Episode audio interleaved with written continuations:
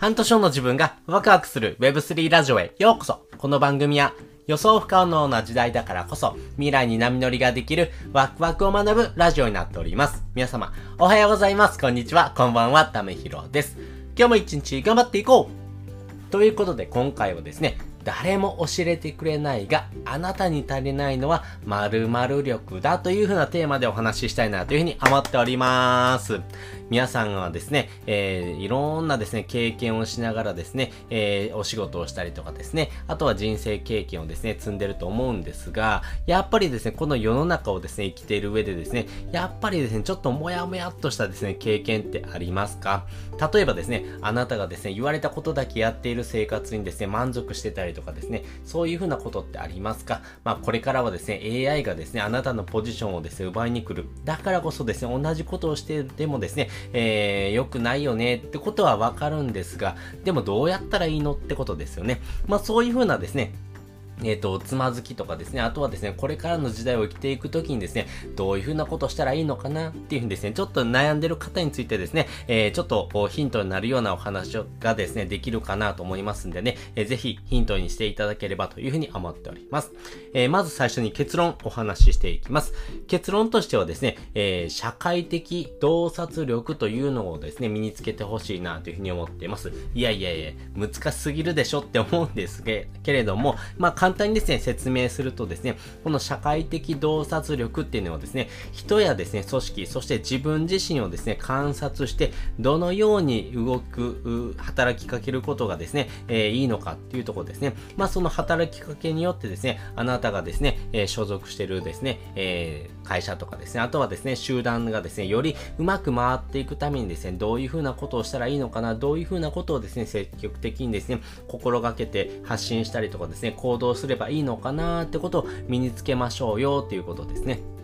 で、これをもう少しですね、わかりやすい言葉でですね、えー、言うとですね、なりきり力っていうところになってくるのかなと思います。皆さんはですね、えー、小さい頃ですね、えー、何かのヒーローとかですね、え何かのですね、えまあ、アニメのキャラクターも含めてですね、こういう風なものになりたかったなとかですね、こういう風な人に憧れたなっていう経験はありますか？やっぱりですね、え子供の頃っていうのはですね、え何かになりきる、例えばごっこ遊びもそうですし、えやっぱりおままごととかもそうじゃないですか。え何かになりきることによってですね、その人のですね、考え方とかですね、こういう風な行動がですね、やっぱりいるよねってことをですね、客観的にですね、見てですね、え、皆さんは行動してました。でもですね、その遊びがですね、え、子供の頃にですね、養われてていってもですね、やっぱり大人になるとですね、えー、どうやったってですね、自分の心に蓋をですね、えしながらですね、生きてませんか？やっぱりですね、お金を稼ぐ、この収入を得るためにはですね、もうこれ仕方ないよねっていうふうに割り切ってですね、えもう心に蓋をしてですね、え言われたことをやる、みたいなですね、そういう風な生き方にですね、どうやったって変わってきてるのかなと思います。しかもですね、今の時代はですね、より多様化の時代になってきてます。皆さんがですね、えー、悩んでることがですね、多くの人同じようなですね、共通の悩みっていうわけではないですよね。えー、今までの悩みがですね、えー、より細分化されることによって、え隣の人にですね、相談しても、いや、それわかんないなってって言ってですね、えー、専門家やですね、病院なんかをですね、紹介されるみたいなですね、感じになってきてますよね。えー、よりですね、えー、今までのですね、集団の生活、そして、えこの割り切り方がですね、えー、縦割りだったですね、えー、ものがですね、これからの時代はですね、より個人が、そしてこの細分化されたですね、世の中をですね、どのように生きてったらいいのってことにですね、えー、つまずきですね、誰に相談すればいいのかすらですね、わからないような時代になってきています。例えばですね、えー、クライ、クライアントワークなんかで言うとですね、えー、記事執筆とかもありますよね。えー、この記事執筆にですね、受かってですね、わあ、よかったと思ってですね、まあ1回目のですね、記事をですね、納品してですね、まあ手直しされてですね、えー、もう一度出し直して、あとですね、えー、この後、どうですかねっていうふうに聞くとですね、ああ、ありがとうございますってね、ですね、クライアントからですね、言われてですね、あれこれ継続案件かなと思ったらですね、あれこれ1回限りでしたみたいなですね、あれもうこんなんで切られちゃうのみたいなですね、そういったこともありますよね。なんでそんなこと起こったんだろうとかですね、どうして1回で終わるのかな、何が悪かったのかな、すらですね、教えてくれないようなですね、時代になっています。まあ、とはいえですね、世の中にはですね、言われてないことをですね、率先してですね、えー、行動して、わ、そこまでやってくれたんだっていうふうにですね、心を震わせる、まあ、感情の類線をですね、えー、崩壊させて、誰もですね、それを教えてくれないんですね。えー、どうやったらいいのとかですね、こういったことをするとですね、えやっぱりですね、人って嬉しいんだよねっていうふうなんですね、この感情を揺さぶるようなですね、プラスの行動、まあ、気遣いというかですね、えそれ以上のですね、え行動、そしてですね、その人になりきるっていうところからですね、あこの人だったらこういうとこまでしてくれた方が嬉しいんじゃないのかなってことになりきってですね、え自分が行動してみる。まあそういったことをですね、やれてる人っていうのがですね、どうやったっているのかなと思います。まあ勝手にですね、そのような行動ができる人とですね、言われたことだけやる人、この差はなんだ、もともと持ってたもんなんか、才能なんかって思うと思うんですが、でもですね、やっぱりこのなりきり力っていうものをですね、身につけていくとですね、これ誰でもですね、身につけることができるのかなというふうに思っています。まあ、例えばですね、えー、子供って注射嫌いですよね。まあ、本当に数時間前からですね、嫌だ嫌だ嫌だって言ってですね、泣いてますよね。でもですね、注射が痛いっていうのはですね、針がですね、肌に触れる一瞬です。この一瞬が痛いんですけども、それをですね、過ぎればですね、えー、何のこっちゃないです。でもですね、その痛みっていうものをですね、想像してですね、何時間前からですね、えー、注射嫌だ、嫌だ、嫌だ、今日病院行きたくないとかですね、そういうふうなことを言ってますよね。あ大人でもですね、ああ、あの人にまた会わないといけないなとかですね、ああ、あの仕事忘れてたなとかですね、あれ、これもしなくちゃいけないのかっていうふうにですね、何かしらですね、え常に考えながら行動しています。でもですね、今を生きるようなですね、えー、こととは別のことをですね、常に考えながら、えー、やりくりしないといけない。まあそういうふうなですね、自由がですね、えー、広がったのはいいんですが、この自由なものをですね、え自分で全てですね、え決め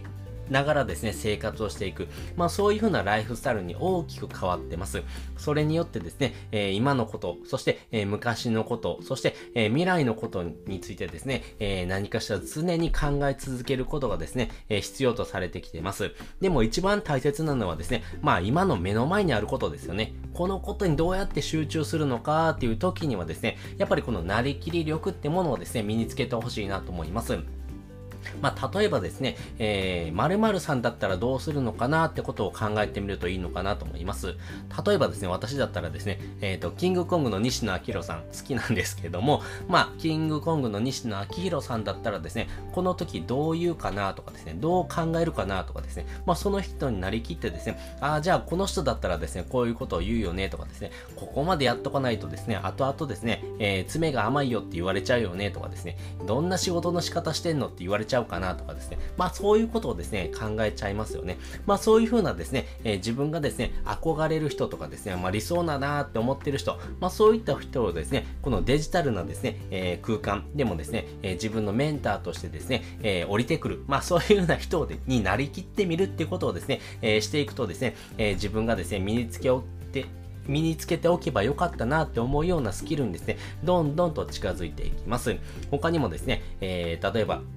えっと、忍者ダオですね。池早さんがされてますけども、忍者ダオとかですね、えー、周平さんがですね、えー、されてますけれども、LLAC とかですね、そういう風なコミュニティ内ではですね、たくさんの仕事が回ってます。まあ、この仕事がですね、えー、この人できるなーっていう風にですね、みんなに言われてる人っていうのもですね、共通点があります。それはもう勝手にですね、これやっておきましたとかですね、これやっていいですかとかですね、はいかいいえでですね、答えられるようなですね、コミュニケーションコストが低いようなですね、相手目線のですね、仕事をたくさんしています。まあね、えー、そういうふうにですね、勝手にですね、えー、物事がですね、どんどんどんどん動いています。まあそういうふうなですね、人たちがいるからこそですね、えー、これからの時代はですね、このテキストコミュニケーションがメインになってくると思います。まあ、なぜならですね、この2023年、えー、っていうところからですね、もう少し先、2030年にはですね、このデジタルネイティブな人がですね、えー、生産年齢人口、まあそういうふうなですね、えー、生きてる上でですね、えー、働いてる人ですね、もう中心になるような人がですね、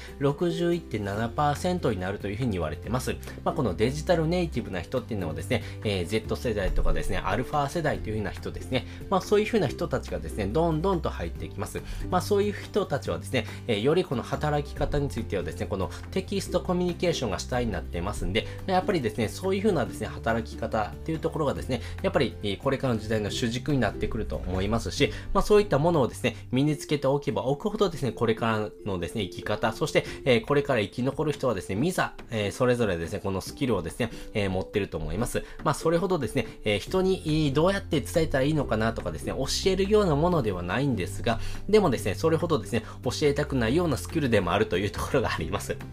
なので、今からでもですね、身につけておいて全然損はないかなと思いますし、そういう風なですね、スキル、まあ、社会的洞察力って言うんですけども、まあね、言い換えてですね、このなりきり力っていうものをですね、えー、皆さんもですね、ぜひですね、身につけてほしいなというふうに思っております。ということで、えー、今回はですね、誰も教えてくれないが、あなたに足りないのは〇〇力だという風なテーマでお話をさせていただきました。そして本日の合わせで聞きたいです。本日の合わせで聞きたいはですね、新しい自由をですね、楽しむスキルを身につけるコツっていうテーマのリンクを載せております。皆さんはですね、新しい自由を楽しんでますか？新しいことに対してですね、えー、チャレンジしてみる。そしてそれをですね、楽しみながらできるっていうのもですね、一つのスキルです。新しいことをですね、始めてみるとですね、やっぱりですね、難しいなとかですね、めんどくさいなとかですね、いや、全然わかんないよっていうふうにですね、えー、そういうふうな気持ち、まあ、負のですね、感情が出てくるんですけども、でもですね、それ以上にですね、こういうふうなものをすればですね、なんか面白いことできるんちゃうのとかですね、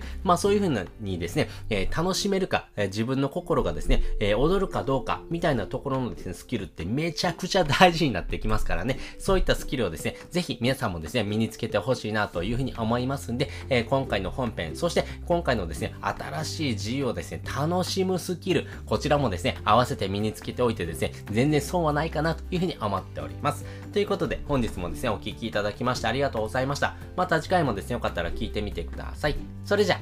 またね。